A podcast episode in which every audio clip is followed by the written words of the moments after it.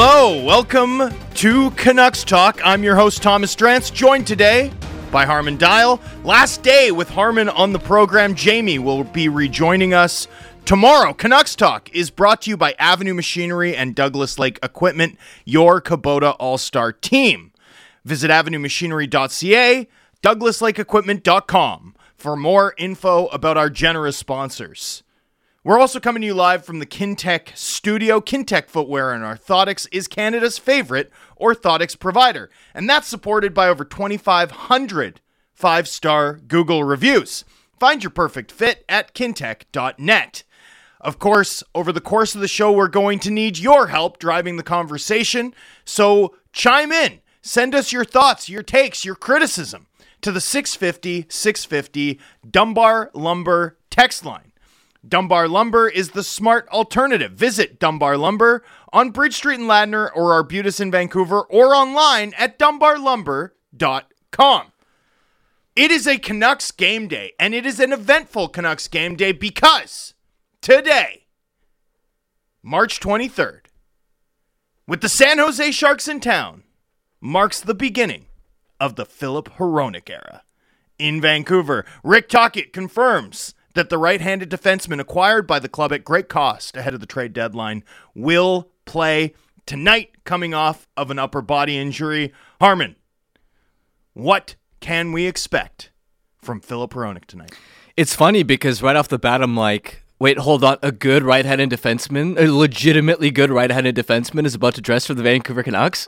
When's the last time we saw this? Yeah, pinch me. Uh, literally. So, Not since Chris Tanev left. No, uh, I mean, more or less. yeah, literally. So, just on that basis, especially with what the blue line has has consisted of outside of Hughes, I think it's it's he's going to look significantly better right off the hop. Where we're going to notice things like a clean outlet pass, or the way he skates the puck out of the zone, or him just scanning around in the defensive zone, being able to use his stick to break up a cross seam pass, and you'll see those flashes and go, "Whoa, that's something that we haven't seen here in a really, really long time."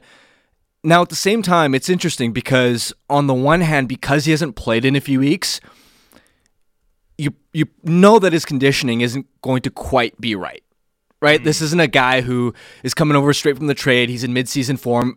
He's kind of starting over again, which is why on the one hand, I am tempering expectations a little bit, but then on the other hand, there's a decent decent chance that he might end up playing with Quinn Hughes, and if you're in that spot, then your job's a whole he- heck of a lot easier.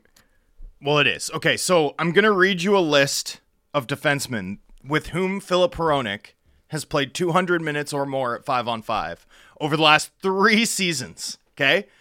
Filip Hronek over the last 3 seasons.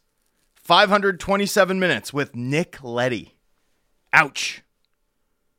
506 minutes with Marc Staal. Woof.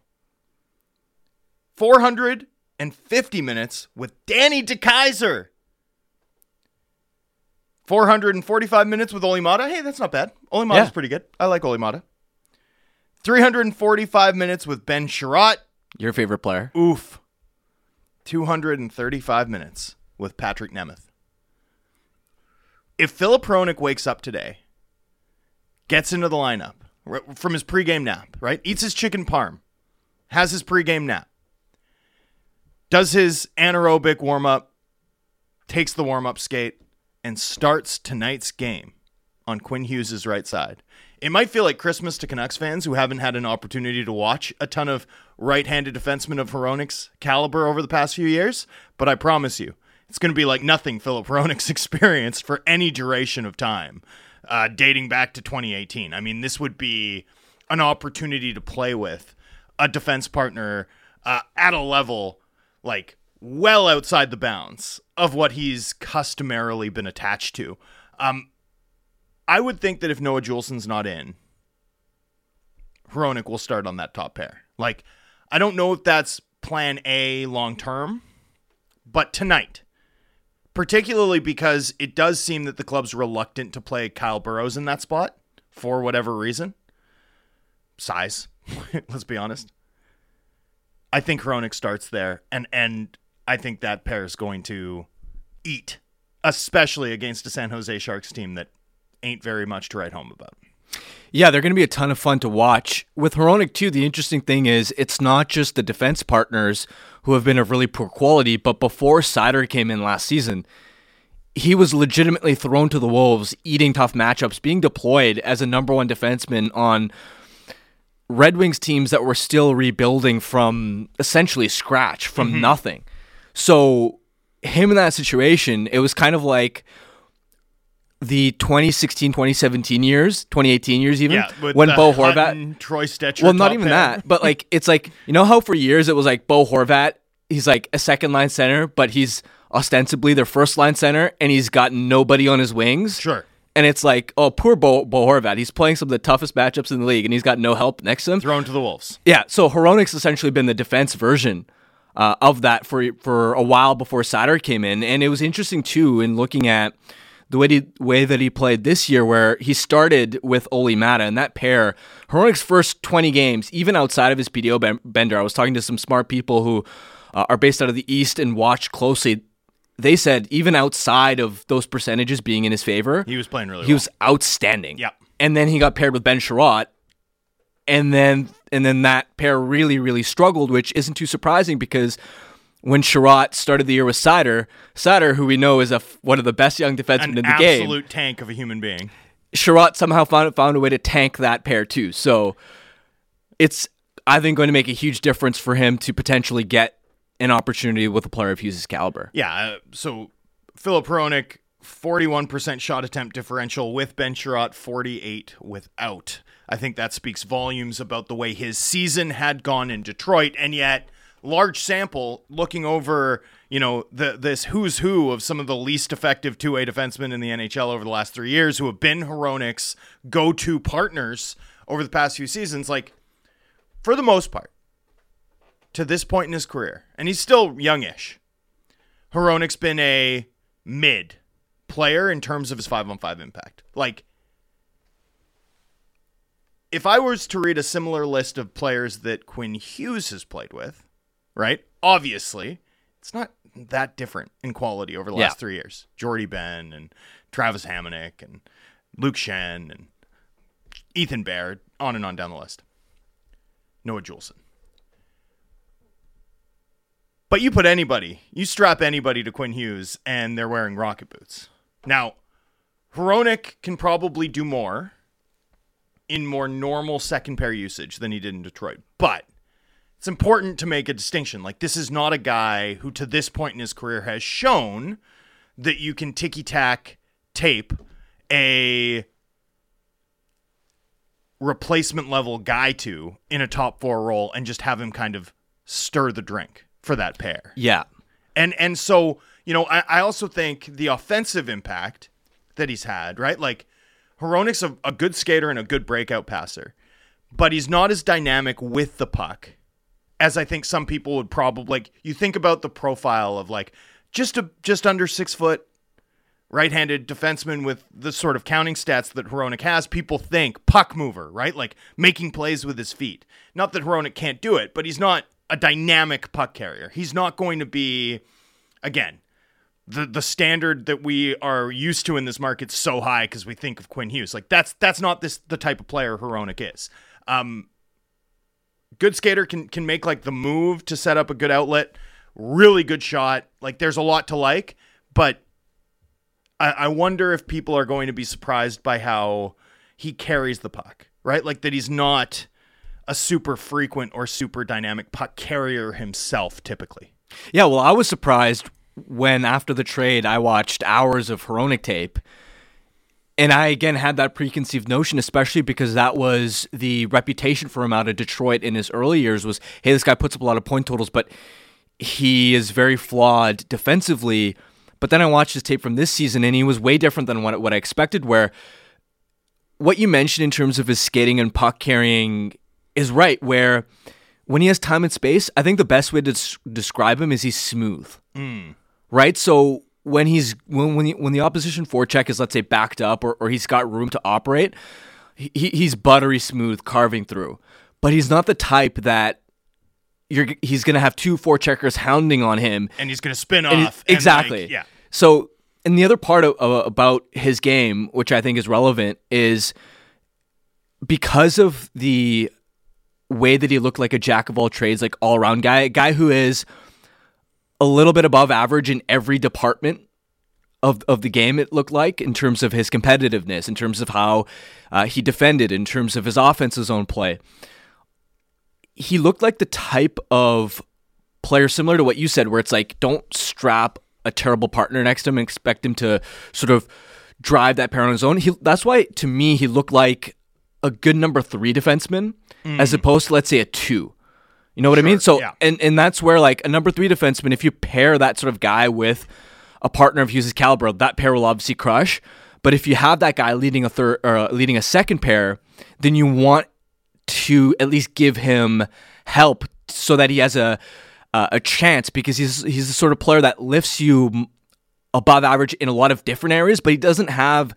I wouldn't. I want to say that he has like elite or standout traits where it's like he'll be able to carry play uh, all by himself. He, he's the sort of player where the quality of the infrastructure around him matters a lot. Mm-hmm. Where when I watched Detroit and he had Maatta next to him, and he and when the forwards would help him, you'd watch him and you'd and you'd go, okay, he's making nice passes, he's able to skate the puck out, he's making plays in the offensive zone, he's defending pretty well, great. But then when the environment wasn't as good, when it's like he's with Chiarot, uh, the forwards aren't helping as much he was kind of left on an island and it's like he was struggling. He spent a lot of time in his own end just because he doesn't necessarily have elite tools. There's uh there's also a in terms of his defensive play, there's a profile of a player and and Hronek to me matches it where their ability to defend the neutral zone at the line um, is good, right? They're strong defensively. But they're not necessarily like he's not what I'd call like a cycle stopper, right? He, he yeah. he's reliable. He can he can contribute in a in a zone defensive scheme like the ones that the, the Canucks will play, but he's not a stopper. And as such, like he he pretty consistently has an impact on limiting the shot attempts that opponents generate, but not on the quality, not on the scoring mm-hmm. chances, mm-hmm. and typically not on the goals rate that his opponents give up. Is there is there an extent to which that in some ways makes him a suboptimal fit for Quinn Hughes, who who profiles similarly in a lot of ways. Potentially, but I also thought similar things about a Hughes Bear pairing. Mm. Right? I thought Hughes Bear on paper, I looked at it and went, I don't think there's any way this can really work because Bear can't stop plays off the cycle. Positionally, he's prone to making the odd egregious mistake where he might make a bad read and put himself out of position. He can also turn the puck over. And yet, when you look at Hughes and Bear's numbers together, they've crushed. They've actually been way better than I anticipated. And Hronek is obviously a much better player than Bear. The other thing about Hronek, which I think if it translates would be able to work really well, is that when he'd have a tight gap on puck carriers, he was really aggressive able to close and actually break plays up and create those changes in possession. And so what that did is it created environments where there weren't as many of those long cycle shifts. Because you're right, off the cycle when a team's already set up, he's not necessarily the high end sort of guy who's going to, you know, do the Chris Tanev sort of thing. Oh no, right? Ex- yeah. Exactly.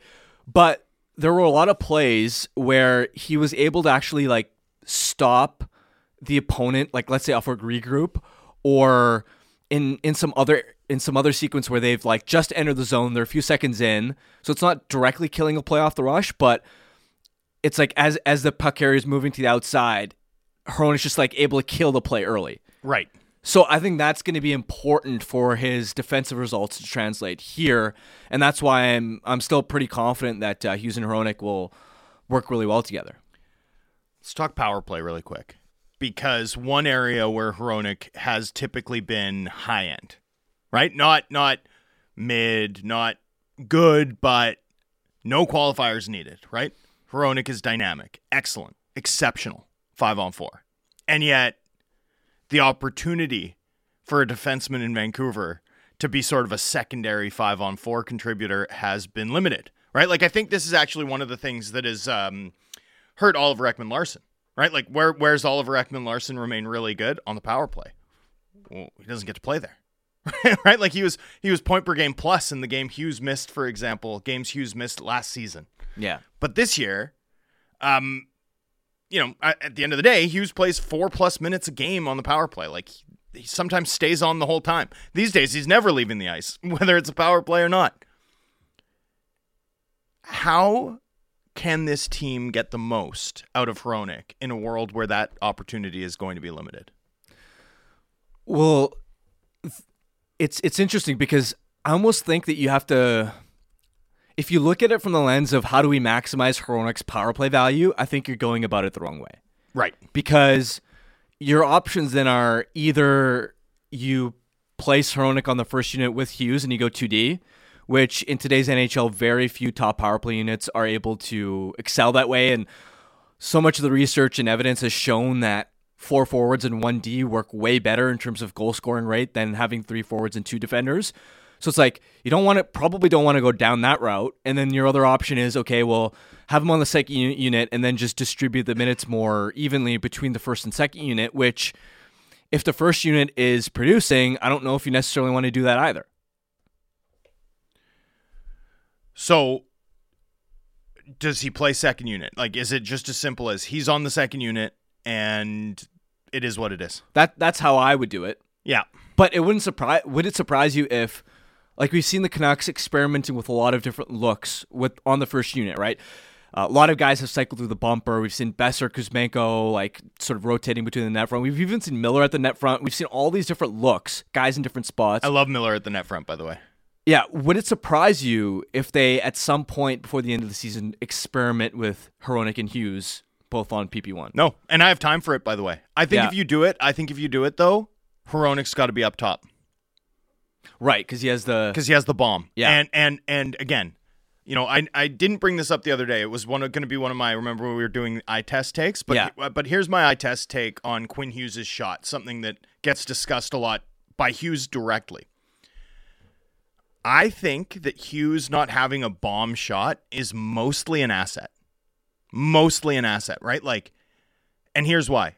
We don't live in a world where NHL power plays like spend time setting up a point shot. And that's for good reason. The further out you are from the net, the lower percentage a shot it is, unless you have one of like two people in the pla- on the planet back there, right? Like unless you have Shea Weber, unless you have is there anyone else? Even like there's no Shea Weber left. Yeah. Like Shea Weber was almost like the last gunner. Um, I don't even know that there's another shot, or like there's not another defenseman that I'd put at the left circle or the right circle. Frankly, when I when I think about it, may, maybe Dougie Hamilton, maybe, and and frankly, there's not a, a lot of shots that I'd like design a power play around among defensemen based on how often they convert. Um, they're just not as efficient. Like to to give um to give an example, like JT Miller's downhill wrist shot on the power play is like, oh, you know, a, a, almost a twenty percent shot, right? Yeah. Bo Horvat in the bu- bumper spot is like a, almost a one in five chance of being a goal. Um, Kuzmenko lurking around the net front. We all know that's like a goal 50% of the time. I mean, it's outrageous how Yeah. efficient that shot is. So, and and even in contrast, like Pettersson's one timer, I mean, you need to have it, you need the threat, but fundamentally, like that's not a high percentage shot. You're, you're actually better off using Pettersson as a decoy and as a playmaker from that spot than you are sort of feasting in or repeatedly setting up that one weapon. Um, it's inside. You need you need shots inside the bumper, the net front, uh, a downhill wrister, or if Pettersson can get like inside the circle, those those are dangerous shots. The fact that Quinn Hughes doesn't spend a ton of time bombing away from the point's a feature, not a bug. But but one thing that would be hugely advantageous was if he had the sort of shot that demanded a little bit of respect because it would earn a little bit more space for everybody else, and most importantly, he could fake it. He could fake it and freeze a defender. And Quinn Hughes is unbelievable. But Quinn Hughes with an extra half second because everyone's reacting to an anticipated point blast, oh boy, that would be that. Then you're cooking with, you know, forget oil. You're cooking with nitrous oxide in that in that scenario. So, um, you know, I I'd try Hronek up top if you're gonna if you're insistent on playing Hronek and Hughes. I'd like to see Hronek up top, and I'd like to see Hughes on the downhill side on the left circle, filling the JT Miller signal caller role. Put Miller at the net front, one of Kuzmenko or Beauvillier at the um at, at the bumper, and and there'd be a side benefit to this too, which is that you'd create an environment where all of a sudden, who's your most dangerous playmaker? Who has the most options on their stick? Elias Pettersson, right? Because Right. he'd have two righty options in the bumper and up top. That to me would be would be worth seeing. So I'm not. I think the key is is if you're going to try Hughes and Hronek both from the point, you have to make the logical leap of Hughes is such a good playmaker that we can use him as a forward, as opposed to being like we're going to set up Hronek's shot at the left circle. Well, that's the other thing, right? You brought up the Shea Weber example and him having a bomb of uh, of a shot there.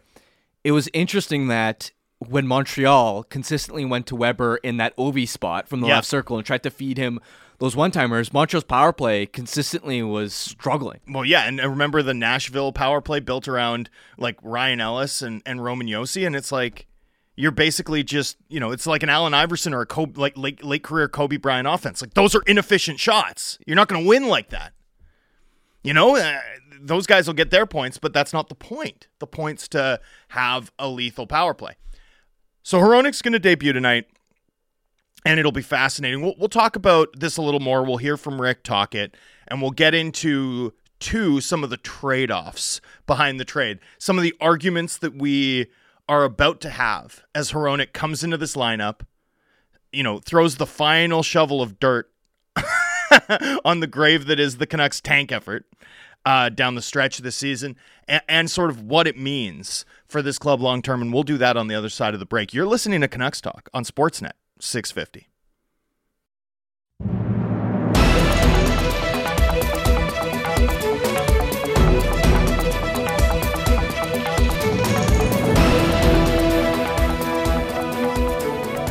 Hello and welcome back. Segment two of Canucks Talk. Canucks Talk brought to you by Avenue Machinery and Douglas Lake Equipment.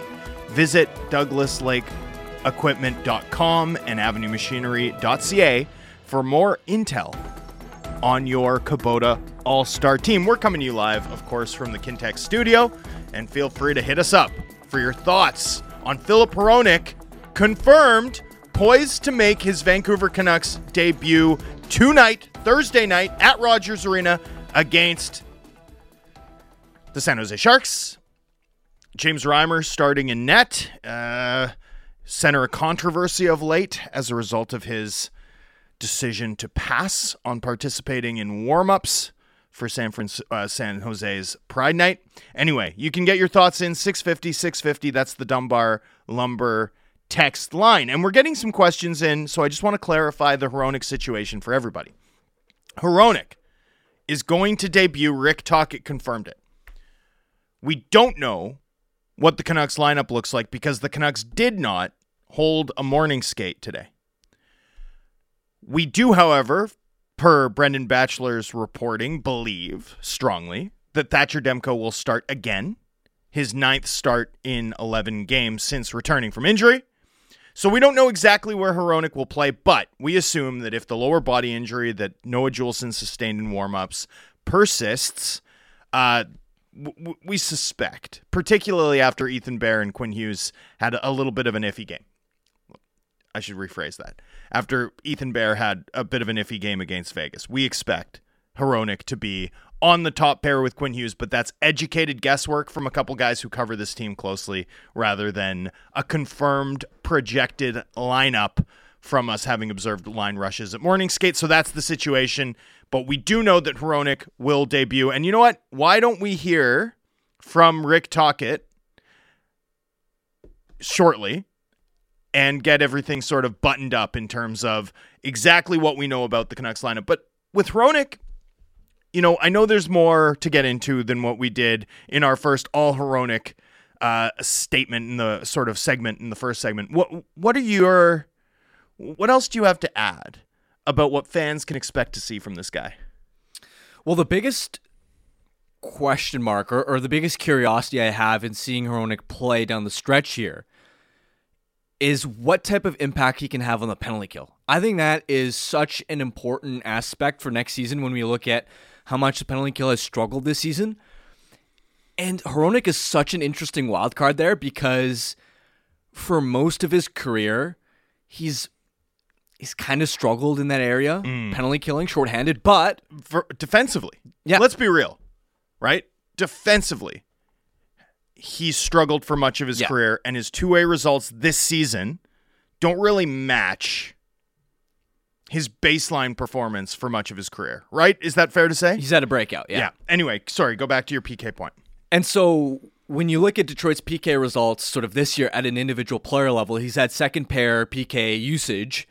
And across the board, whether you look at shots against, shot attempts against, expected goals against, actual goals against, Hronik has been the Wings' best defenseman mm. by those PK numbers across the board. So, But but but using underlying data. Yes. The problem is what, what I remember I used to do a lot of work trying to figure out like who are the best penalty killers in the league, and what I quickly found out was that the guys who come on second are always the best. oh yeah, Because because situational situationally, if you're the first guy over the boards, you're taking the offensive zone draw or you're on the ice for the offensive zone draw. I don't know how many fans know this, but in the NHL, the rules were changed a couple of years ago. So, um, in the past, it used to be the home side, like the roadside, had to show the face off first, but now it always advantages the offensive players, right? So the stick down first is always the defensive guy. You're a man short, short-handed. Like that's literally a 42% face off. Yeah. you know, uh, like independent of the caliber of the centerman. that is a really important qualifier, and that's why I mentioned second pair PK usage. Yeah. thank you for spelling that out in a more clear way. Well, it's just like it's the underlying data always favors the guys who come on 45 seconds into the into the thing. Like always, always across the board. Uh, I always find that the underlying data uh, significantly underrates the um, like the actual the actual best shorthanded guys, like like your Bergerons or what have you. Sorry. For sure, yeah. And so going into next season, like it's still kind of a mystery box of what exactly he is as a penalty killer, especially because it's in terms of PK sort of players, it's so hard to actually like objectively know unless you Watch. uh, watch Yeah, them like all the sure. time, whether they're good penalty killers or not, right? Like how many times do we see guys like whether it was a Jason Dickinson or Curtis Lazar, uh, sort of billed as good penalty killers and sort of come here and it just didn't translate the same way. Totally. And I think it's a really important point because one of the underrated things that the Canucks lost when Tanev moved on, when Edler moved on, when Beagle moved on. I know that sounds wild, but it's kind of true. Like Beagle, Sutter, even Eriksson were like absolute liabilities five on five, but all of them could all of them could play pretty well four on five. Like they all were in position. They all knew what they were doing in those parts of the game. Definitely, but especially with the defenders. Like I think mm. the in order to fix the penalty kill moving into next season, we've seen the Canucks cycle through different forwards, right? And we've even seen Elias Pettersson, for example, start to grow into that role. I st- so st- yeah. I, I still I think it come comes back to down to, the. I think it comes down to the defenseman now. Like, like we're even going to get Mikheyev back. I don't think what you do with the forwards, PK wise, matter until you have more stability with the defenders who are killing those penalties. Yeah, it's an interesting point because I think you found something on the PK with Dakota Joshua. I think you fa- I think you know you have something on the PK that you didn't get this season, partly because of the injury from Ilya Mikheyev. Like Mikheyev's an, a dynamic penalty Yeah. killer. I've seen him do it hundreds of times. You've seen him do it hundreds of times. He wasn't that player this year in any phase of the game away from the puck, but he was also playing on a torn ACL. I'm not adjusting my priors on Ilya Mikheyev. Put it, put it this way. I'm not saying that Ilya Mikheyev's become an offense only guy because he played 45 games on a torn ACL and didn't have his usual two-way impact. Like that two-way impact's going to bounce back even if even if he loses a half step um, on next season. I'm I'm very very confident about Ilya Mikheyev's ability to be a disruptive, annoying, super competent defensive piece and, and PK contributor. Pettersson, I think you found something too. Miller, maybe, but I do I do think you don't want Pettersson to be the first guy over the ball. Yeah, over, over I like the him as second much better, But because of especially- the draws. Espe- spe- well, p- because of the draws, but also because what's Pettersson best at on the PK? like forechecking and harassing and denying entries and just being if if you come out as sort of that second unit. I remember the the Habs had a pressure PK back in the day, and Max Pacioretty would do this, and people forget about Max Pacioretty because he hasn't been like at his peak in a while, but there was a time like this guy was like six foot four and like lanky and long, and he was just so disruptive, especially because he'd come on. The first unit would be like toward the end of their they, they'd have a little bit of fatigue and you've got this just like all arms and legs disruptive guy this um um, wacky, wavy, inflatable arm man, sort of skating at top speed with the ability to finish if you turned it over, sort of harassing you, and, and it was great. Like it worked really well uh, for the Habs, you know, sort of mid mid uh, teens, mid aughts, and um, and I think that would be like a perfect thing if you could just send Pedersen out, you know, even with Dakota Joshua or JT Miller, and have like sort of two missiles and a real offensive threat as your sort of second guys over the wall. I mean, I think that would be fantastic. But I do still think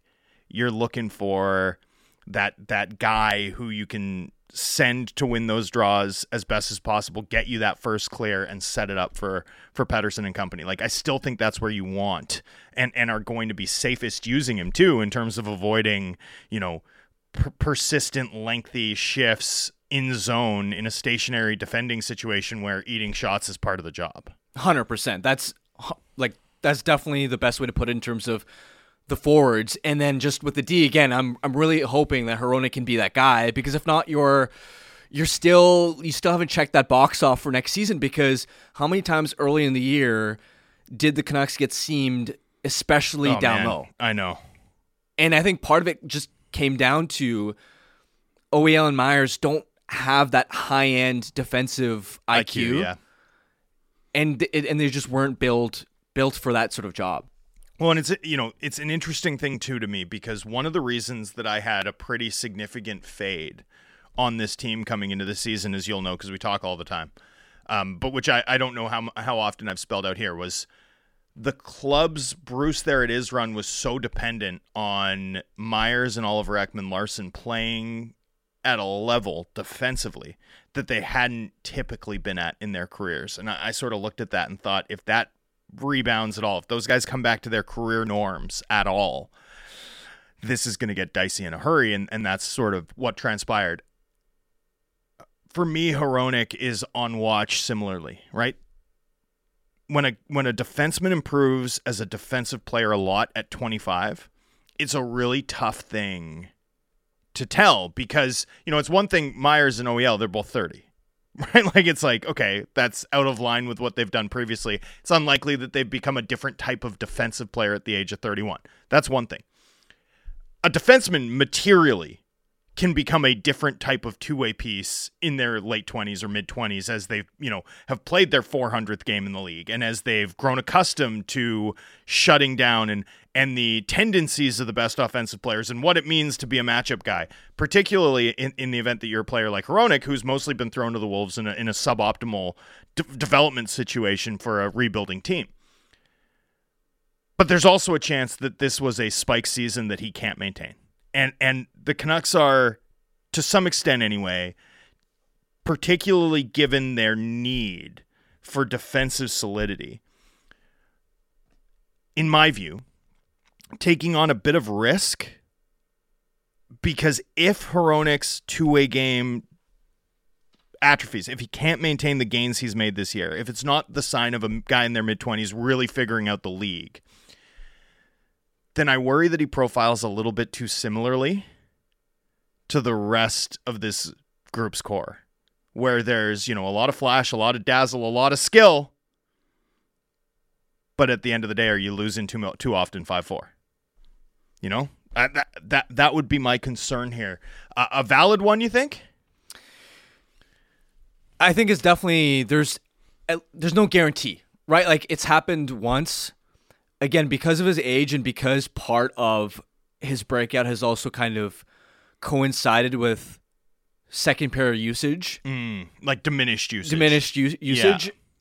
Plus, I think people watching seem to have legitimately seen improvement. improvement. Hundred percent. That makes Scouts me, love him. yeah. I, I had a lot of like, don't sleep on Hronek, good player, really good player. Like a lot of the people I talk to in the industry love the guy. I'm if I had to sort of bet on it, I'm more bullish on him being able to sustain what he has this season, um, as opposed to just believing it's a one year outlier. But he, like, there's no, I, I don't know if there's a guarantee of it, especially when Well, there are no at Detro- guarantees. the other Guarantees guarantees are for people who uh, throw that word around as a reason not to rebuild or as a reason to undervalue draft picks. Like like insisting that anything is guaranteed in life, that is the um that is the hallmark of bad arguments and uh, and and those uncomfortable with risk to a self-damaging extent. So guarantees aren't a problem. the other the other um I'm not guaranteed to wake up tomorrow. Like that's life. True. The other thing that I can't really that that concerns me a little bit is Sorry, I'm I'm really mad about the guaranteed. Like you're not guaranteed a Stanley Cup if you rebuild. It's like no kidding. You're not guaranteed a playoff berth if you don't. the guaranteed thing is really got started to like it's gotten under my skin, okay? I'm going to I'm going to be honest. It's Sure. one, it's my new trigger. It's my new trigger. It's up there with anything can happen. Like anything can happen. Anything can happen. The same people who believe that anything can happen also believe that something that's not guaranteed isn't worth doing. And it's like, how do you square that? How are you so uncomfortable with uncertainty when it's hopeful and completely unable to? Okay, I'm gonna kick it back to you. so I'm guaranteed to trigger you every time I use this word. is that what you're saying? Yeah, that seems seems so. Apparently, new thing, new thing, uh, a new trigger for me. Let's Okay, go. I'll add that to the list. Um, Okay, um, KG. okay, sorry, I'm rattled. I like, didn't expect this. Oh boy. Do you need a sec? Should we listen to Rick talk it? No, um, the other point I wanted to make was Okay. what worries me a little bit is that you're essentially betting against Stevie Yzerman, right? Like in a way where it's like the way I look at it is this: Hronek is 25, right? He's still young enough to where he could be a core piece, could have been a core piece for the Red Wings. Detroit's strong on the left side, right? They've, they're going to have Ed, Edvinsson coming soon. They've got talent there, but they don't have prospects coming on the right side beyond Seider. So it would have been very sensible for them to keep Hronek long term, mm. right? Like this isn't a player that Wings fan thought was going to get traded. What concerns me a little bit is what if Steve Yzerman sort of looked at Hronek because teams will probably know their player better than anybody else will after years and years of developing them and working with them so closely. What if they what if he sort of looked at that and went we're not confident this will last and especially with a potentially big contract coming soon, we'd rather cash in while his value is at a peak. It's a really interesting point. By the way, uh, Brandon texts in the only guarantees in life are death, taxes, and the Canucks being two years away. um, so the one, the one sort of, I mean, I agree with you. I, I always think you got to look a gift horse in the mouth, but the one area that Steve Yzerman has occasionally whiffed on over the course of a storied 12 year career. Defenseman. Right? Defenseman is where the record looks a little different. And and for every Sergachev and Cernak and obviously the Hedman pick, you also have a Marc Staal or a Braydon Coburn or a Jason Garrison trade or a Ben Chiarot contract. And so point. and so, you know, I do think materially like defensemen are the hardest things to evaluate in this sport and even Yzerman I think has been fooled on occasion particularly with a slant toward overvaluing the contributions of the like hard-nosed defensive guy and perhaps undervaluing what a skilled uh, um, or a more skilled, a more up tempo defender can contribute. So, wor- worth pointing out, guy's not infallible, and at the very least, this is within a wheelhouse where he's occasionally not been as sharp as he has been just about everywhere else. That's a really interesting point. That makes me feel better. Does about, it? It does. I actually made you feel a little more positive about something. Yeah, Wow, wow! Take notes, everybody. especially because it would be easy to look at the template of how Tampa won a cup with their huge defensemen who block shots and are just beasts physically, and look at Hronek and go, well, he doesn't profile as that type of player. And so Yzerman, you know, it, it's conceivable that they look at that and go, maybe we don't value this type of player player as much as he should be valued. Mm. But the flip side of it is, you know, Yzerman's been really good at trading Drouin. You know what I mean? Like Yeah. like finding the right moment to trade the 20 the guy in their young or mid 20s for value. Anthony DeAngelo before people realized what he was. Um uh Brett Connolly, right? Like he's been pretty good at doing that that like quick like oh the guy's value is highest now and I can get younger pieces with higher upside. I'll do that. And that's what draft picks are. So it's going to be fascinating to watch how this one plays out. And it's going to be fascinating to watch how Hronek plays out with the Canucks. I, I, the Hughes factor, though, does sort of twist this a little bit for me in that we really have no frame of reference for what Hronek looks like as a supporting guy. And so much of our conversations have focused on the the non-Hughes minutes and what this looks like if Hronek's asked to drive his own pair and what sort of defender does he need and is he a 3? But what can he add in terms of clicks to the the Canucks top of lineup fastball as a complementary piece? I don't think we have any frame or historical data on that. Like I have no idea what to expect. We don't. That's where watching him play, I actually thought his game would suit being a sort of really high end complimentary sort of guy based on the fact that he doesn't necessarily have one standout trait, but he's kind of good across the board at a lot of things where you talk about his ability to make outlet passes, you talk about the smooth skating, how he can carry the puck in the offensive zone, the versatility not just with his shot, but at least in the limited sample that I saw him, he wasn't the sort of guy that was bombing from the point every time. And you're like, okay, this guy's taking too many shots and killing too many possessions. He also used the threat of his shot to set up his teammates for looks and excel as a playmaker as well in zone offensively, which I thought was an important trait if he's going to excel as a, as a complementary piece because you don't want a guy Not wasting not wasting possessions is like the number one thing. It's it's underrated reason Luke Schenn worked out so well with Quinn Hughes.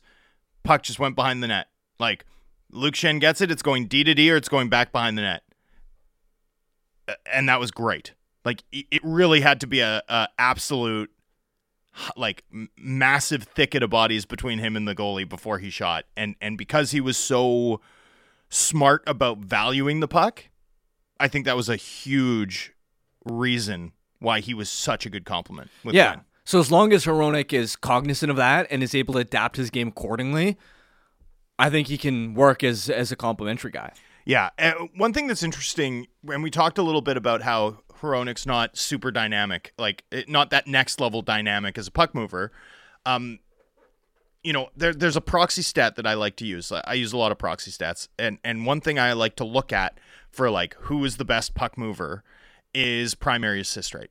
Primary assist rate over large samples, I think, tends to tell you a lot about who the most dynamic puck carriers are among defensemen. Like and and it works, right? Like Roman Josi's one, Erik Karlsson's two, Cale Makar's three, Quinn Hughes is you know just outside the top ten. Like all, it, it squares, right? There, there, there. You you have to get pretty far down before you see a couple of surprises like Jordie Benn and and Luke Schenn, and even those guys are like underrated in terms of being clever, right? They're like even the guys who seem like outliers are clever.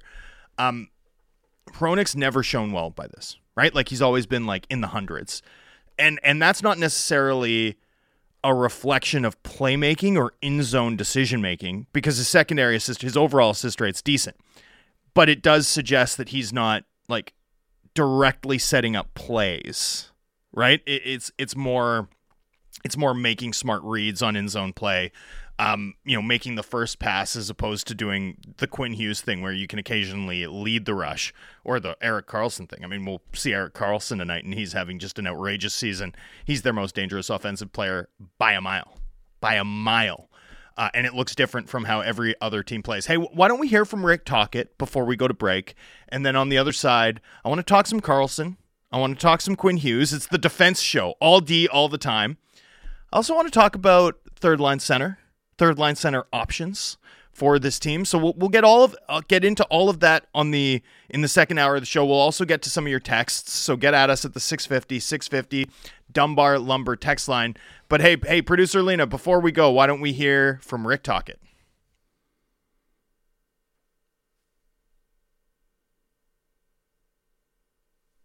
Yeah, he's in tonight. Yeah, yeah, he's uh, raring to go. Excited are you to see what he's capable of with your group? Yeah, really excited. I mean, I've really I haven't seen him a lot with the, on the ice though, but the two or three times I did, he's he's uh, going to add a lot to his you know puck moving ability. He's got a great shot. It actually his hockey IQ, just on the offensive side too, is uh, is really good. Rick, you uh, probably had an idea of what Elias Pettersson was all about, watching from a distance. Now that you've been around him for a couple of months, Yeah. you know, there's a lot of obvious impressive things about him. Is there anything impressive about him that you didn't kind of know or criticize? Just his patience, you know, with the puck and be able to see people. You know, he makes you know everybody around him better, and that's what great players do. It's just not yourself. You know, he's one of those guys that uh, you know he can find. You know, he can find that fourth defenseman in the play. He can find somebody in front of the net, and he's got a hell of a shot. I mean, I, I didn't know it was that. I knew it was good. I didn't know it was that good. So yeah, he's uh, and and the one thing with him, he wants to win. There's another level there. You know, he wants to get up in the the Connor McDavid's, those type of that that category, and um, you know, he's pushing himself. We heard you, you've been trying to get him, uh, you were showing some video of Crosby to show him how, how he changes on the power play and gets closer to the net. Can you kind of go through that a little bit? Well, I, I know, it's just I, I think the best power plays, you know, you can't be a spot power play. So, you know, he's on the he's on the, obviously on the, on the on the flank there on the left side, but sometimes you got to go low. Sometimes I like to see him in the middle of the ice. We got to throw different looks at different teams because their teams are good. They're going to scout and we're going to take PD away on certain things. So I'd like to get him, and he has gotten lower. Those two goals he shot were lower against the LA game and then uh, the other night um, against Anaheim. So we were, we're trying to get him different looks because you know we don't want other teams to scout him and hey he's going to be here on this spot the whole time. So yeah, I'd like to move, move around a little bit and design some plays for him. He's happy with the, or he said he's pleased the way he thinks he's rounded his game up to a 200 foot game that's led to his offense. Do you, do you see that? Yeah, I, I mean we're you know for our franchise to go where we want to go. Um, he's got to play that way for us. You know, 200 foot game. You know, obviously I never want to take offense away from him, but he plays a diligent game in our own end too, um, and that's con- infectious, right? Other players see that your best players play that way. You know, I, you know, I always bring up the Crosby's, Bergerons, the, the players of the world. Um, even Connor McDavid. I mean, if you watch him in his D zone, he's really improved his D zone. He's a really good defensive player now too. So I think you have to play a 200 foot game, and and P's embraced that role. You know, he craves it. He admitted that late earlier in his career that he wasn't that good defensively. Uh, is it refreshing to see a guy that's actually willing to be coached and to do it? 'Cause some guys don't never Yeah. get it, right? Yeah, I mean, I've had some players that they just play offense, right? And um, you know, you can't have a lot of those guys on your team because uh, you're, you're, you're going to be out in April every year. You have to have those guys. That, are, that doesn't mean you have to be a defensive player the whole game. I think it's just if you stay within team structure, team system, and PD understands that. You know, you'll see he's he'll be the the low forward back, and he's in there, he's defending, and then um, you know, like I said, it's really infectious when guys do that.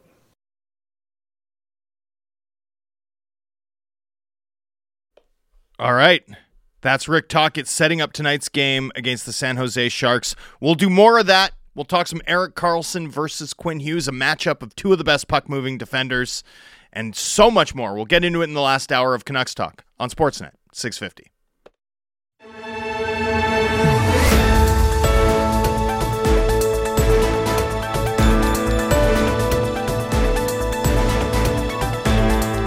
Hello and welcome back to Canucks Talk. I'm Thomas Drance, joined by Harman Dayal filling in. Jamie Dodd will be back with us tomorrow after an extended absence from this program and a starring role opposite Jason Brough on the morning show. Uh, poor Jamie, right? He goes from like the the grumpiest guy on this station to the second grumpiest guy on this station as a co-host. Tough, tough gig for Jamie Dodd. Uh, C- Canucks Talk is brought to you, of course, by Avenue Machinery and Douglas Lake Equipment. They're your Kubota All Star team. Visit avenuemachinery.ca or douglaslakeequipment.com for more details. We're coming to you live, of course, from the Kintec studio. Kintec Footwear and Orthotics is Canada's favorite orthotics provider, supported by over 2,500 five star Google reviews. That many Google reviewers cannot be wrong. Find your perfect fit at kintec.net. And of course, if you'd like to contribute to our program, if you'd like to drive the conversation any direction you'd like, if you'd like to offer feedback, criticism, what have you, 650 650, that's the Dunbar Lumber text line. Dunbar Lumber, the smart alternative. Visit Dunbar Lumber on Bridge Street in Ladner or Arbutus in Vancouver or online at dunbarlumber.com. All right, I want to talk about the state of the Norris race because Erik Karlsson leads all defensemen in scoring by a wide margin. I don't know that he's going to get to 100 points like it looked like he might a little bit earlier in the season. Uh, losing Timo Meier has has taken a fair bit of bite out of the Sharks generally. In fact, the Sharks are like the tanking champions of the NHL, right? They looked so strong five on five for so much of this season. And and it sort of held them back. And and lately they've just hit an absolute flat while Arizona and the Ducks and the Canucks and all these other teams have won games. The Sharks have just been absolutely sinking. Um so I don't know that he's going to get to 100 points, but he's going to have what a 20 point ish margin on the next closest defenseman in scoring. And yet, you know, this hasn't been his best defensive season. How do you rate Karlsson's Norris candidacy? And how do you adjudicate the Norris candidacies of players like Erik Karlsson, but also like Quinn Hughes, who have been, you know, scintillating this season, but on teams that are not going to be even within a rock's throw of, of a playoff race, much less the playoffs themselves? Yeah, it's really interesting with Karlsson because typically I'm not the biggest fan of the type of defenseman who put up a ton of points but give back a decent chunk of it defensively. Mm.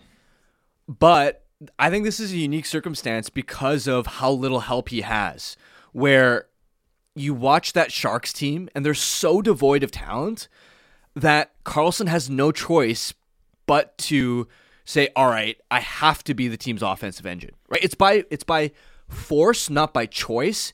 And I think that matters because I think back to I, th- I want to say it was the 2019-20 season when Connor McDavid had a year we, where he put up a lot of points as always, but his defensive results were were awful. And you had a lot of people sort of saying, "Oh, Connor McDavid is is a terrible defensive player." Like that started emerging as like a hot take based off the analytics or whatever. And I remember looking at those numbers and going, "Well, part of it is because he has literally no help around him, and when you're a superstar on a team where you're expected to do everything, of course you're going to play a high risk style."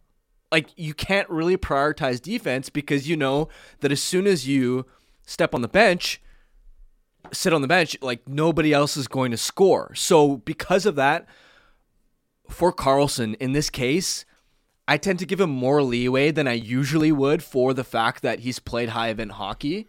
And so based on that, and also based on the fact that even compared to, let's say, Quinn Hughes, where at least the Canucks have finishers like Pettersson, Kuzmenko, Miller, At least there's talent. at least there's talent.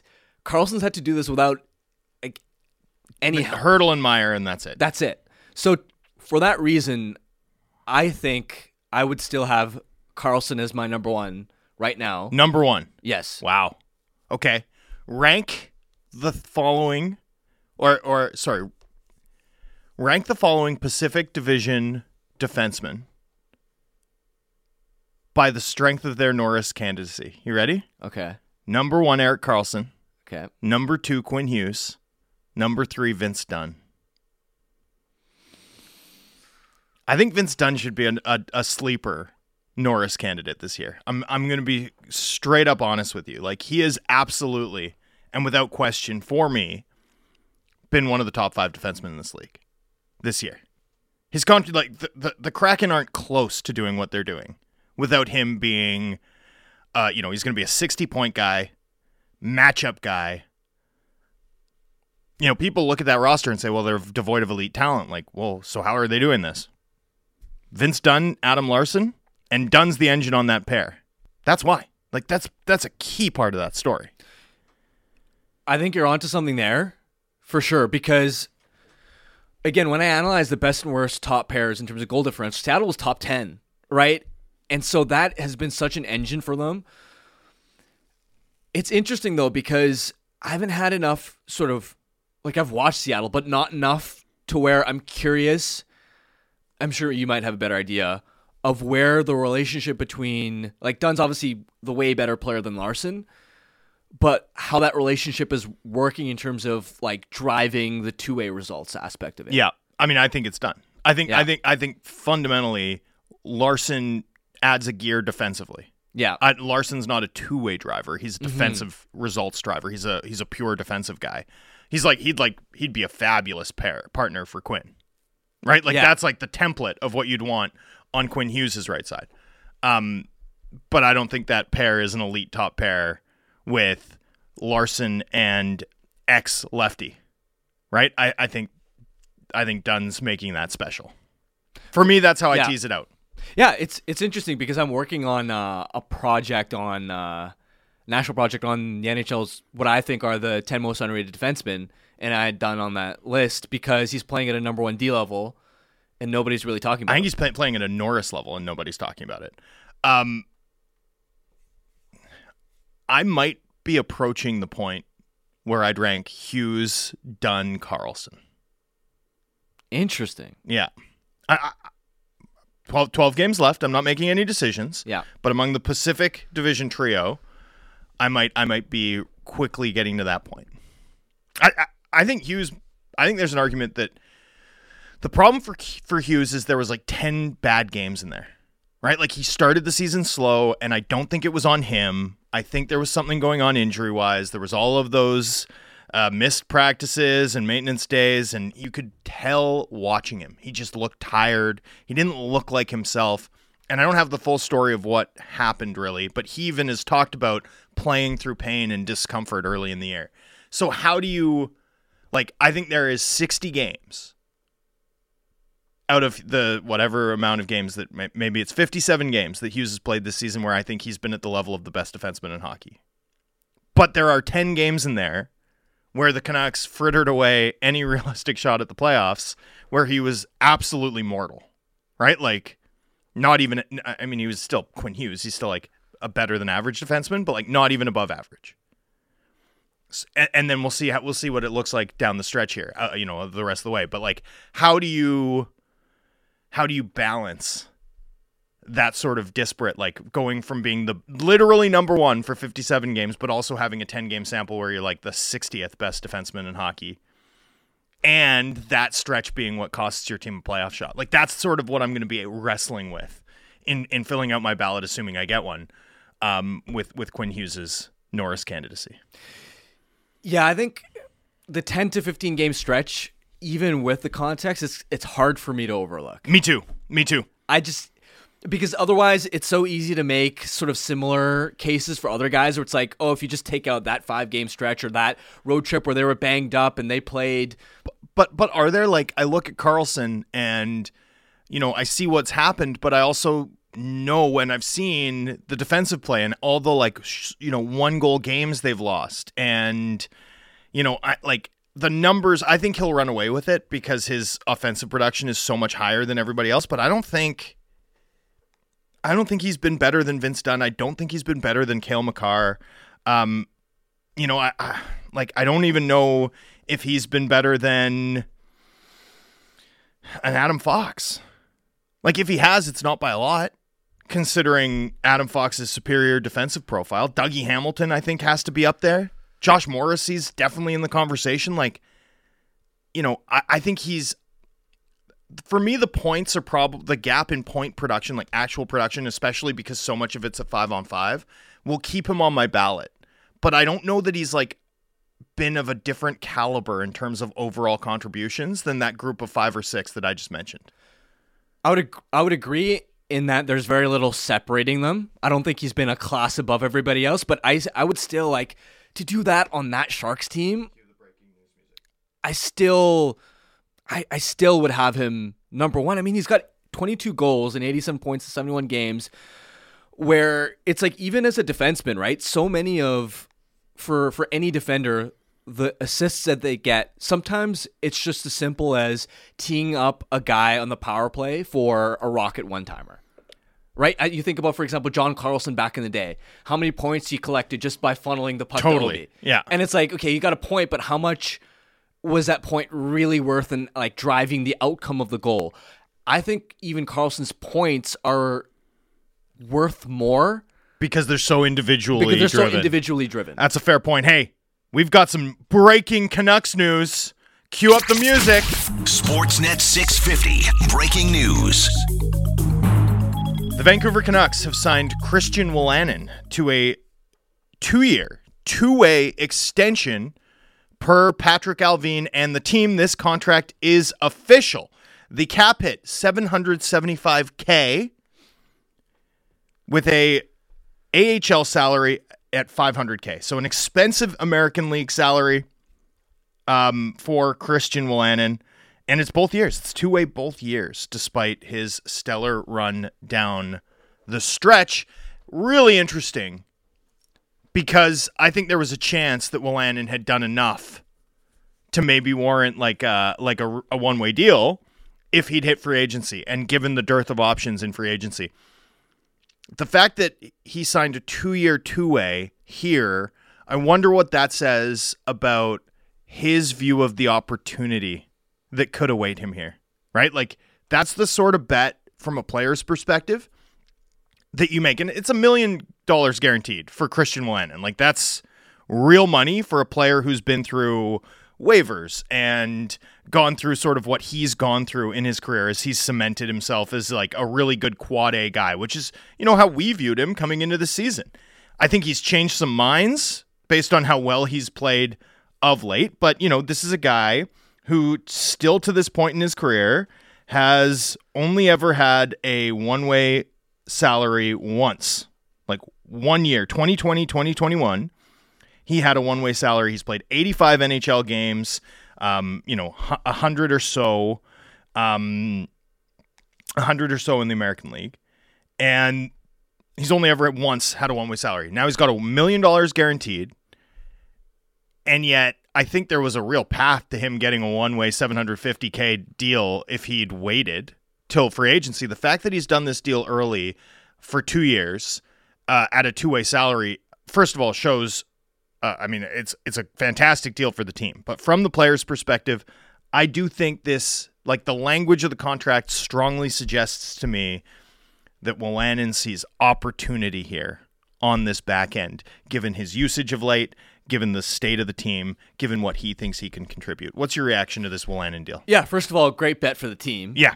Oh, and, congr- and congrat. Let's congratulate, uh, uh, you know, uh, a guy who's had, um, you know, a, a journeyman career Yeah. since he left the University of North Dakota, and has been wildly impressive.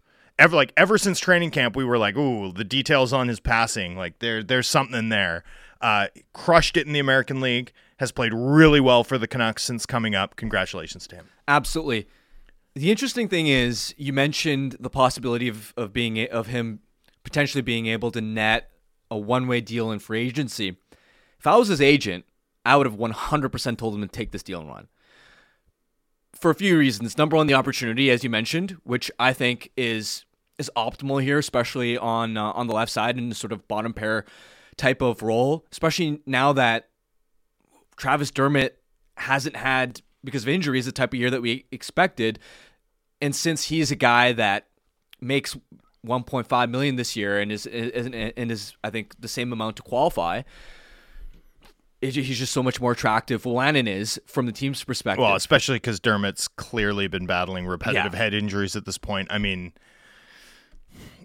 I- just wish the best for him. Like I, Yeah. I you know that, but that's one where I, you can't qualify it because you just don't know Yeah. if you're going to get games. Like it's it's a really unfortunate situation because he never had the chance to make a hockey case for himself, really at all this season. Yeah. you know, like it's just. I I- I mean, even by like, I don't even think we've seen a single game this season where you know you would have said that's like who Dermott is, or like that's what you can reasonably like. He, he never got a chance to even make a case for himself. I, I mean, I, I don't even look back on that trade. Like I look back on the age gap trades as misguided strategy, but you know, I, you can't blame anybody yeah. for that. That's uh, you just hope he gets right because he's a, a good guy. Um, you know, he'll he'll get a shot, I'm sure, but it might be a PTO. Like Yeah. he's gonna have to show he can stay healthy. And so that unfortunate situation creates opportunity for next season Yeah. for Wolanin. On top of that, I I don't think I would I would have been surprised if you got a second year on a one way from a team in free agency, which means this is a lot of guaranteed money, in, because you have that second year, especially because of that inflated uh, AHL salary if he ever does go down. And the last factor is if things don't work out, the worst case scenario is you're in Abbotsford and you're not flying all the way across the country or having to relocate your family. Well, and from the team's perspective, they probably look at the AHL salary as something that helps him clear waivers, right? The the part of the part of the advantage. Uh, but but again, like you you can also just do that with a one way deal, you know. And I don't think we would have batted an eyelash if it had been a two year one way Yeah. one way deal for Wolanin.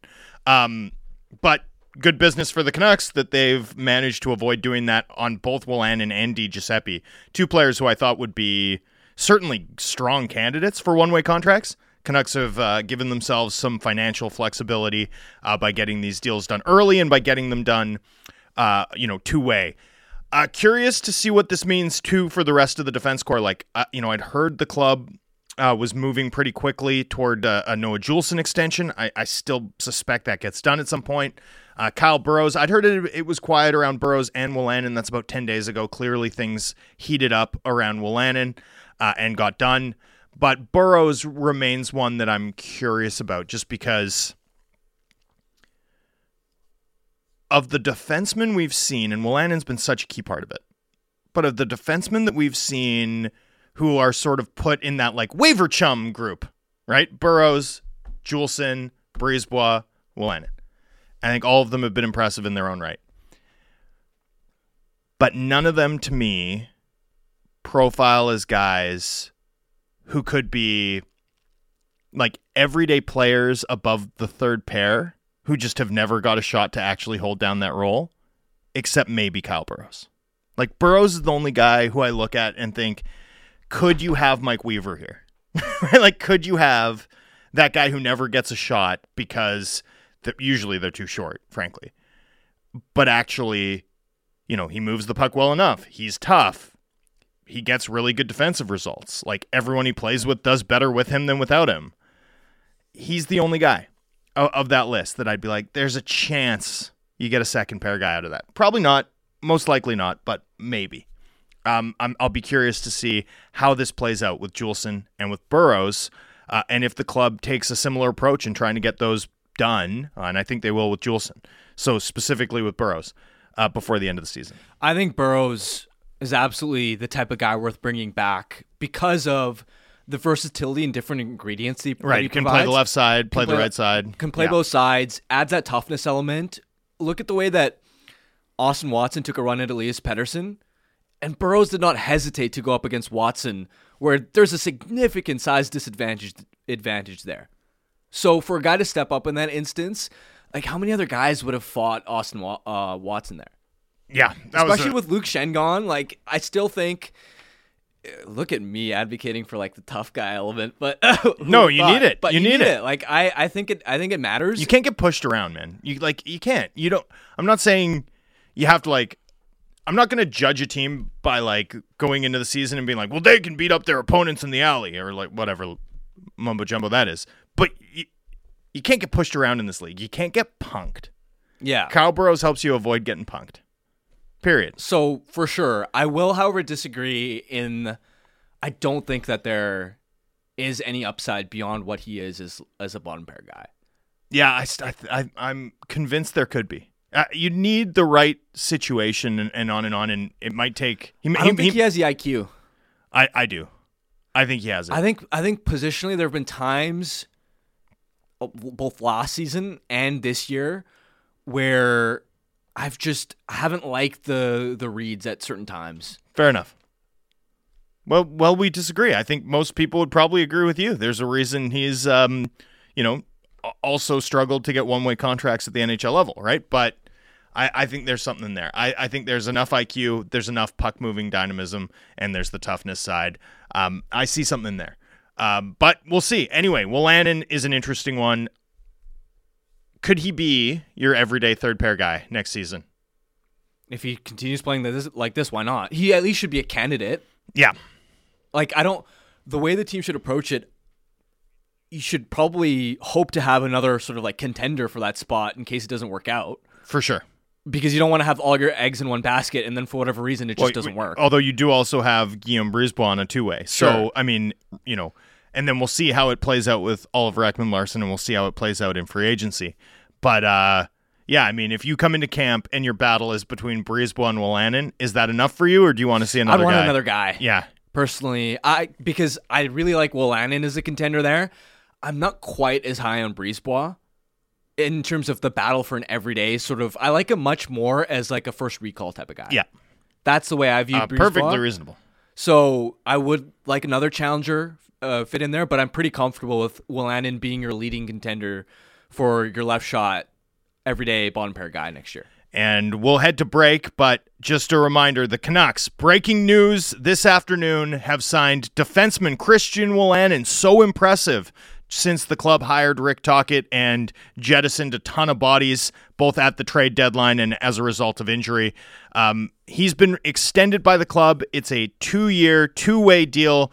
Cap hit is 775K as confirmed by Cap Friendly. We'll discuss that and other Canucks topics ahead of the game against the San Jose Sharks, which you can hear right on this station later tonight. You're listening to Canucks Talk on Sportsnet 650. The most comprehensive Canucks coverage in the city. Canucks Central with Dan Riccio and Satiar Shah. Be sure to subscribe on Apple, Spotify, or wherever you get your podcasts.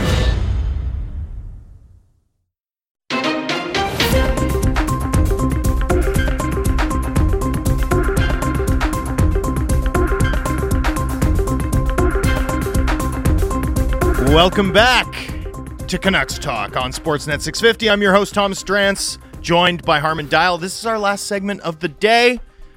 Jamie Dodd back tomorrow. So thank you for listening to us, and thank you, Harman, for joining us so many times over the course of this week. It's been a blast to do radio with you, my friend.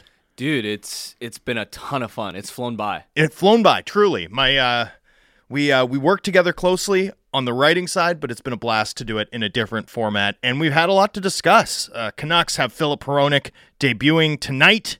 That's sort of the big news, but the club has also extended Christian Wolanin.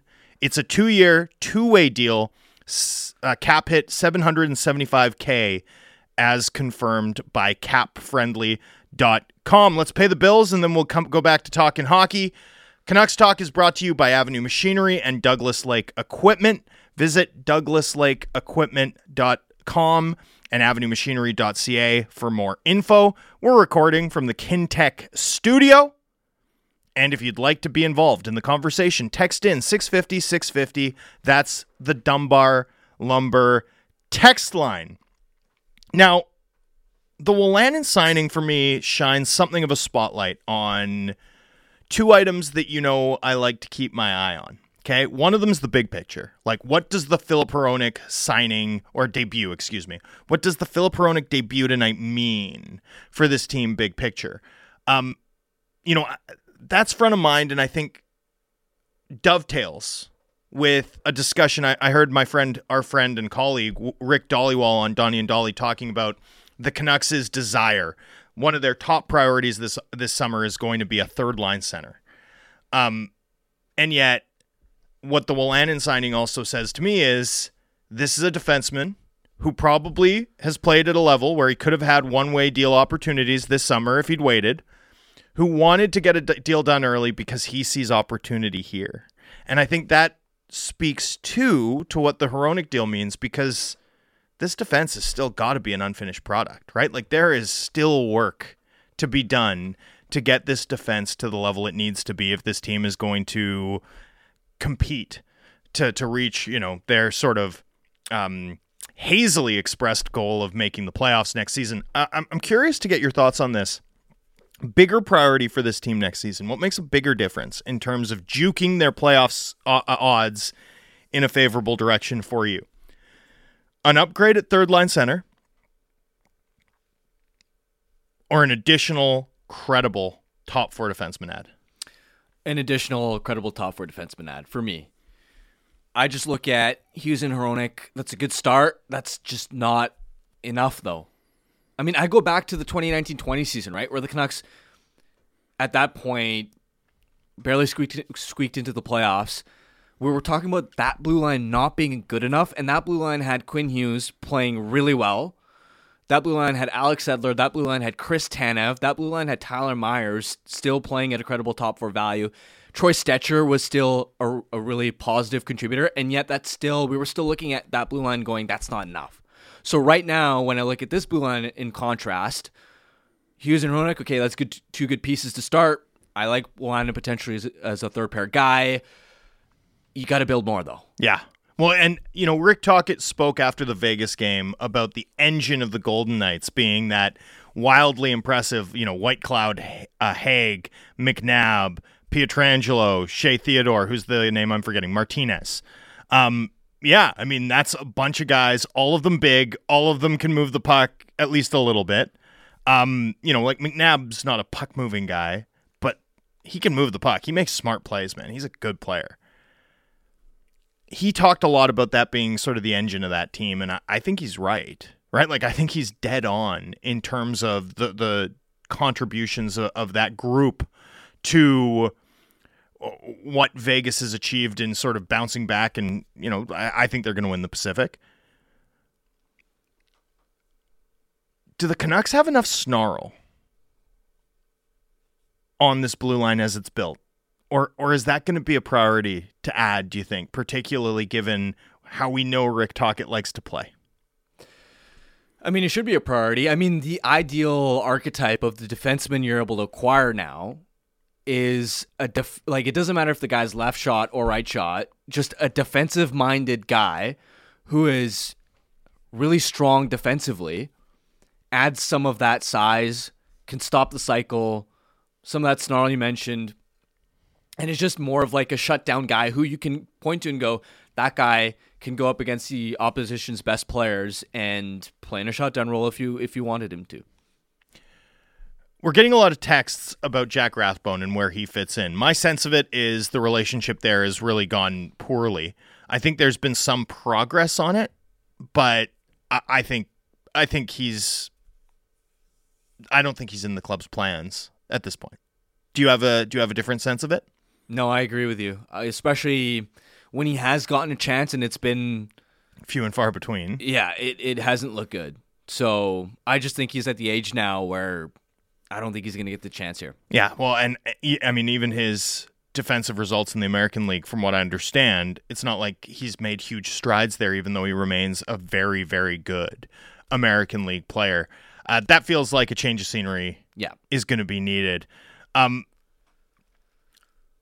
one guy who gets talked about a lot for the Canucks' third line center hole, and this is a name that our, our pal Dhaliwal explicitly brought up is Ivan Barbashev. Now, I watched Ivan Barbashev play live on Tuesday, and he was playing on the wing, which is where he's most often played in his NHL career. And you know, Harman will vouch for me. Like, I'm an original Barbashev truther. Like, yes. pre breakout, yeah. he's like a long been a guy whose game I really admired.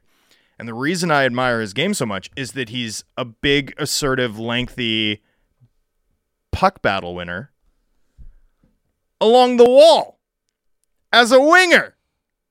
I like him as a winger. He hasn't played a lot of center in his NHL career. Like he's he's kind of not a center.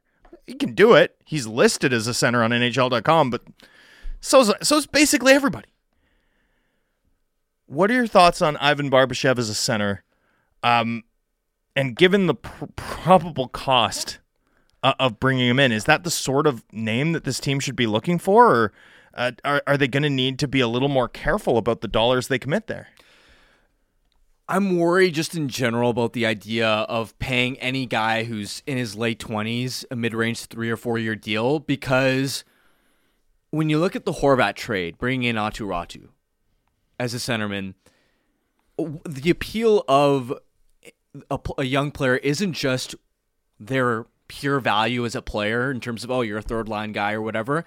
It's the cost at which you can do it at. Right? That's that's the whole name of the game in in today's NHL. It isn't just as- assemble find good players. It's find good players at the best possible rate so that you can have you can fit as many good players under the cap. Right. So with Räty, I don't think he's necessarily ready for that third line center role right away next season. But there's a pretty good chance if he hits as a prospect that he could be that guy the year after. Mm-hmm. Well, what happens if you sign a 28 year old to what, like a $4 million per year, three or four year deal? Like, aren't you blocking that path and creating an environment where the extremely cheap rate that Räty would deliver value at, like, aren't you just undermining that value? Yeah. Well, it's going to be a really interesting market, too. So you bring up a $4 million valuation. I, I don't think that's outside the bounds of what we could see, partly contingent on playoff performance for some of these players. I mean, JT Compher is going to be price. I, I think I even think Ryan O'Reilly is going to be price.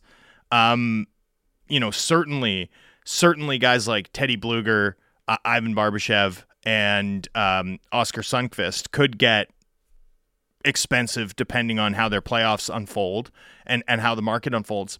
And you know, one thing that's going to be interesting is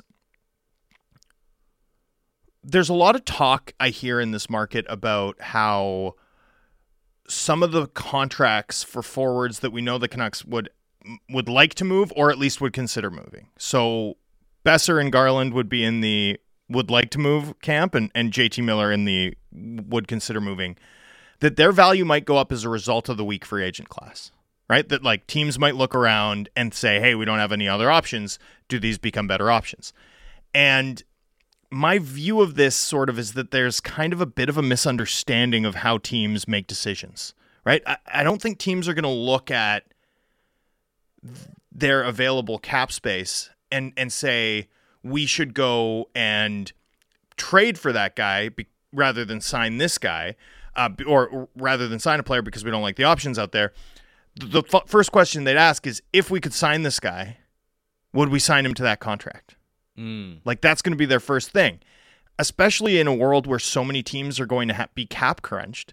If if your immediate answer isn't yes, in fact we'd pay more for that, more than that amount, then you're not going to be giving up assets for that player, right? You're going to instead call every team that you know needs to shed money if you have some to spend and be like what will you pay us to take that guy what will you pay us to take this guy like what what can we do in terms of bargain shopping um I just don't know that the market's going to form where teams are like, we struck out in free agency, but that guy.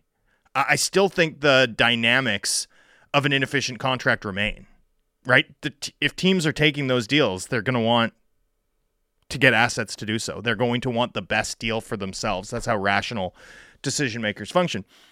Where I do think the weak free agent market could have an impact is in inflating the price on those players who are available with no acquisition cost whatsoever, right? Like that's where I think an Ivan Barbashev could potentially do really well. Is is teams just don't have a lot of other options in terms of good players to spend their money on. Like that's that's sort of in in in both cases I, I don't see the market forming in a way that benefits a non-playoff team that has more cap space committed than anyone else. And I, this shouldn't be like a hot take or an I'm this is logical stuff. You know, this is you know, this isn't giving them hell. This this is the truth that maybe sounds like hell to some Canucks fans, but it's like truly like uh, uh, do, do you disagree with my read here? No, I I agree there. It's also interesting where with look, in an ideal world, the Canucks would be in a position where they don't have to spend in free agency because that's a route where you usually have to overpay and you're taking on risky contracts. But because this team's sort of positioned themselves to where they want to be competitive short term, that's probably what they're going to have to do.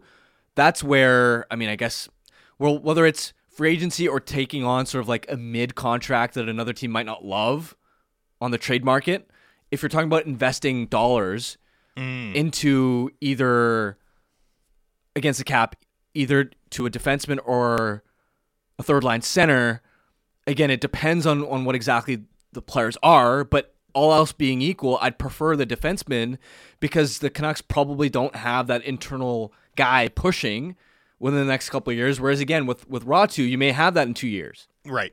Um, text comes in unsigned. Why not sign a guy like Erik Haula for a one year deal like the Devils did? Haula was not a signing by the Devils. He was the contract they took back in the Pavel Zacha trade, a, a, a trade that really didn't work out very well for the Devils. Uh, and they've had such a dream season. We haven't talked about it, but that was a.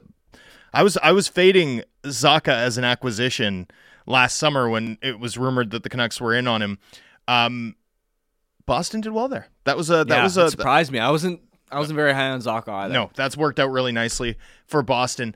Uh, but Hall has been a nice find for the Devils too. I mean, Hall is going to be available and relatively inexpensive, but he also is unique enough in terms of his speed and offensive profile that he might not be as cheap as, as you want. I But- don't think he's a one million dollar player. But also Zacha, Boston acquiring him and then having the flexibility of using him either on the wing or at center when they've when they've ever had injuries. Right, puts him in a good spot. Puts him in a good spot, but also that shows you like they acquired him for Erik Haula. Like it cost them basically nothing. Like you're better off almost trying to find the the bargain option in terms of either like Right. trying to find a guy who's undervalued is, is kind of what I mean. Um, or even we've spitballed this uh, this name before. The way Frederick Gaudreau landed in Minnesota, he he wasn't really on many teams' radar. He looked good as a part-time player in Pittsburgh, and there were some signs. But Minnesota signed him at such a cheap rate. I think one million. Fre- you're talking Freddie Gaudreau. Yeah. Yeah. And last season he was centering Fiala and, and Boldy, and that line was really good. And this year he's still been an effective third line type center. Like and he's find- and he's right-handed. yeah. I mean, to me, to me, if you're talking about like what sort of targets the Canucks, like Barbashev and Sundqvist are the defensive guys that everyone's going to talk about. Um, and they should, right? I mean, this team does need penalty killing help on and on. But like for me, Frederick Gaudreau or Evan Rodrigues, if he's still relatively affordable following this season, like those to me are like better fit guys. Those to me are guys who can truly help a third line. Even even a, an Alex Kerfoot type, right? I mean, uh, those are the types of guys. Like I think this team also we can't lose sight of the fact that this team also needs more skill, right? Like also needs more speed, also needs more guys that can contribute to a line that can control play, and also is a centerman, right? Like is an actual centerman. Um, finding like the perfect center for your for your penalty kill. That's that's contender talk. Like this team also just needs players. They need they need a guy who can play second line minutes for them if at any point, you know, heaven forbid, they have an injury to one of their top 6 guys. I mean, you need talent in addition to everything else. As much as this team has scored, they still need more talent. We can't lose sight of that. it's not going to be easy, man. No. Like, I'm just Well, they don't have a ton of space.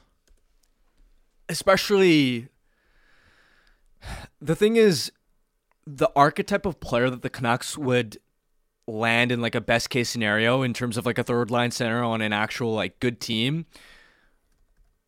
Like that guy would be I'm trying to find the the best example of that type of guy. I guess like a Backlund. Y- yes or, or yeah like Backlund there you go and it's like that type of guy who checks off all those boxes There's like 3 of them. Yeah in terms of like defensive value offensive value being able to like kill penalties matchup guy so it's like when the Canucks are looking for this third line center now they're going to inevitably have to compromise somewhere along mm. those roads and if you're going to compromise I'd rather just not pay a lot for it.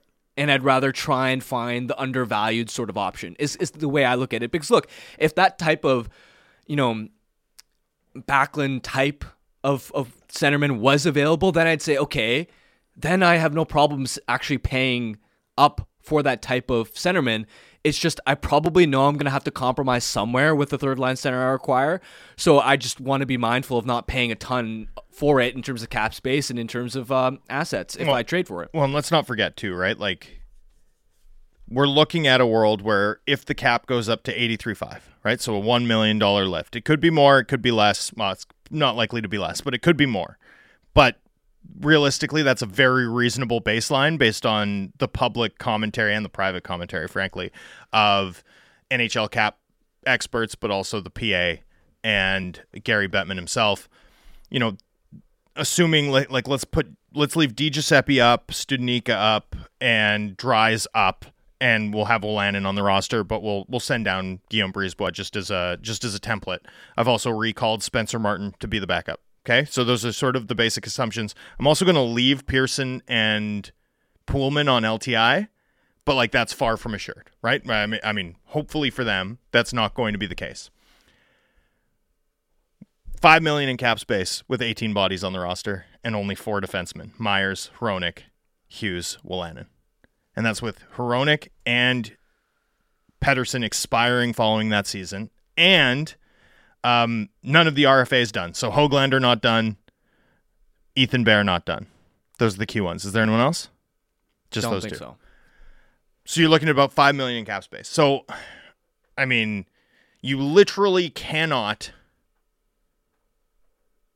get into the bidding on a Barbashev until you've brought in defensive reinforcements. Right? Like you have to figure out and navigate what you're going to do with Bear because even if it's a one year deal, that's two and a half million. That's half your cap space for Ethan Bear. Right? And then we're talking about another top four quality guy and and you do all of that, and you're looking at a Dries Aman bottom six uh, in terms of your bottom six centerman. Maybe maybe you hope for Räty, but that's a that's a prayer. That's a hope bet. So you're going to have to make a move. You're going to have to find a way off of a Garland or a Boeser or an OEL or a Myers, and you're going to have to consider buyouts. You're going to have to take on some sh- some long term pain just to fill out a roster that I don't know. I think it's going to be a coin flip to be the to be a playoff team. Like that's going to lean require Thatcher Demko to be the player he's been the last eight starts, as opposed to you know even league average. That's going to need a lot to break their way in the Pacific. Do you think at all about that side of it? Because I, I just can't separate myself from the big picture concern on the eve of not the eve, but on the day that Filip Hronek is about to debut, the one thing I can't escape is how that trade, like the the how that trade puts the Canucks into a win now mode. Like for that trade to work, they have to make the playoffs next year. Like absolutely have to. And I don't know if they're ready for it. I, I, does this does this hang in any way over Hronek's impending debut, or are you just overwhelmed by the curiosity of seeing, you know, probably the best right-handed defenseman that this team has em- employed play for this team, um, you know, in, in two two three years? Well, I'm trying not to worry. I, I I'm trying to car, uh, compartmentalize. So I'm I'm trying to focus as much as possible on Hronek and the excitement and the positivity about that because I know I'm gonna have in um, in about a month here when when the Canucks season ends, the rest of the summer is just going to be staring down that uh, situation where they're probably going to have to accelerate a year or two earlier than what would have been ideal, Right. which is a legit concern. Is it fair for the Canucks to be judged on the Hronek trade based off their success next year, or do we have to take a wider angle lens based on like what Detroit does with the picks and whether or not you know Hronek solidifies this defensive group for years to come? Um, is it as simple as needing to capitalize off it next year, or do you disagree with my assessment there? Well, it needs to fit within. Let me rephrase. Their bigger picture plan needs to work. The Canucks for for any like the the small wins or or even like the big win of of a trade, for example. Whatever happens, the the actual direction needs to work. I'll give you a great example. You look at the JT Miller trade, for example, for instance, right? Canucks won that trade, getting that type of player at that type of value value that, that they did uh, that's great for them. But guess what happened? The Benning regime is still judged very poorly because They won. They, won the they trade, but ti- lost the build. exactly. Whereas whereas the Tampa Bay Lightning gave up JT Miller and probably didn't get the sort of return that he would have netted 12 months later and yet they turned that pick into Blake Coleman. they Yeah. turned the cap space that they got for JT Miller into the this ace third line. they win two straight. the big picture plan has to work, right? irrespective of The value or the yeah, yeah. Right. The what matters is winning. What matters is winning. Uh, Allvin said that too after his uh, trade deadline presser. Do you remember at the end how passionately he was speaking about? Uh, it doesn't matter if draft picks hit. Doesn't matter if we have good players. All that matters is winning. Only winning. That's the only thing that matters. Yeah. As in, in terms of like a big picture organizational philosophy. So Even at this time of year. yes, All right. Well, that's going to do it for us here at Canucks Talk today. Thank you so much. You were such a good fill in host. I loved doing it with you. Always enjoy chatting hockey with you, my friend. thanks, man. It was a lot of fun. Yeah, and thank you to everyone who texted in uh, and and joined us this week. It's been a blast. Uh, we'll have Jamie Dodd back on the program tomorrow. We'll resume our usual scheduled stuff. We'll actually do ten minutes of positivity tomorrow because Jamie will be uh, driving the bus. Yeah, Jamie will be driving the bus, keeping us focused and on task. I won't get to keep ducking it. We'll also have Dave Nonis tomorrow. Going to be a good show. So tune back then and thank you for joining us today. That's Canucks Talk on Sportsnet 650.